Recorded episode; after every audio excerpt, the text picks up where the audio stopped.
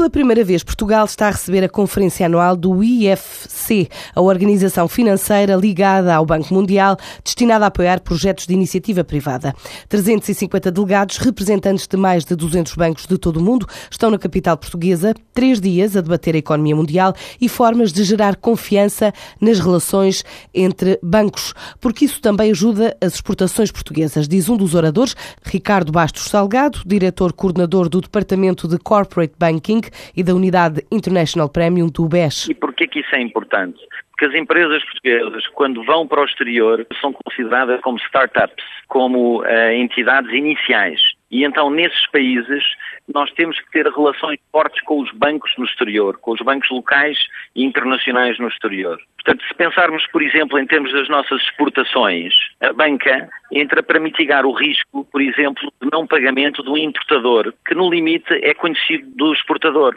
Portanto, os bancos e os bancos correspondentes entram para dar confiança nas operações entre as partes. Eu diria, gente, conclusão que quanto mais relações de confiança houver entre bancos em países diferentes, mais as exportações portuguesas se farão. Para este gestor que tem a responsabilidade no BES de ajudar empresas nacionais a internacionalizarem-se, Portugal é mesmo um caso de estudo pelo desenvolvimento registado na última década no perfil das exportações. Portugal é um case study, eu diria, há aqui uh, três razões fundamentais.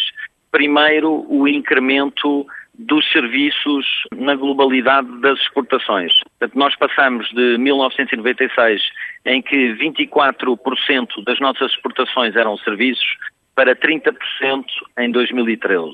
Por outro lado, a componente de tecnologia e inovação é impressionante. Ou seja, em 1996, os bens tradicionais representavam 56% das exportações do país. Hoje, em 2013, é apenas 45%.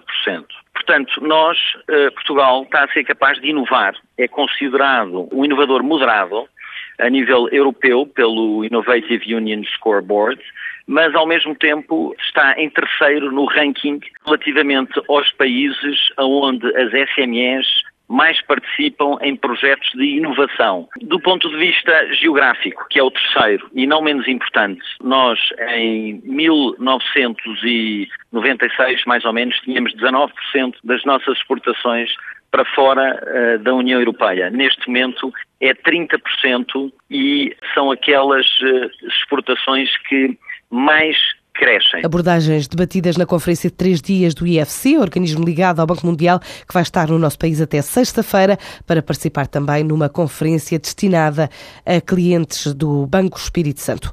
A linha de seguro de créditos à exportação para países fora da OCDE foi renovada até 2015, mantendo as mesmas condições, ou seja, cobertura de operações de exportação de um mínimo de 20 mil euros, quer sejam individuais ou programas anuais de fornecimento com um período máximo máximo de pagamento até dois anos e uma percentagem de cobertura de 98%. A garantia é dada pela COSEC, que gera esta linha criada pelo Estado em dezembro de 2008 no âmbito das medidas destinadas a minimizar efeitos da crise económica e financeira. Desde o lançamento foram apoiadas 556 empresas, das quais 74% são PMEs, que exportam para 93 mercados. A Peugeot revela um prejuízo de 2.300 milhões de euros relativos a 2013. Ao apresentar os resultados anuais, confirmou confirmou a parceria com a chinesa Dongfeng e o Estado francês para aumentar o capital da companhia em perto de 3 mil milhões de euros, ou seja, cada parceiro neste negócio vai injetar cerca de 800 milhões por 14% das ações da companhia, a mesma percentagem detida pela família Peugeot.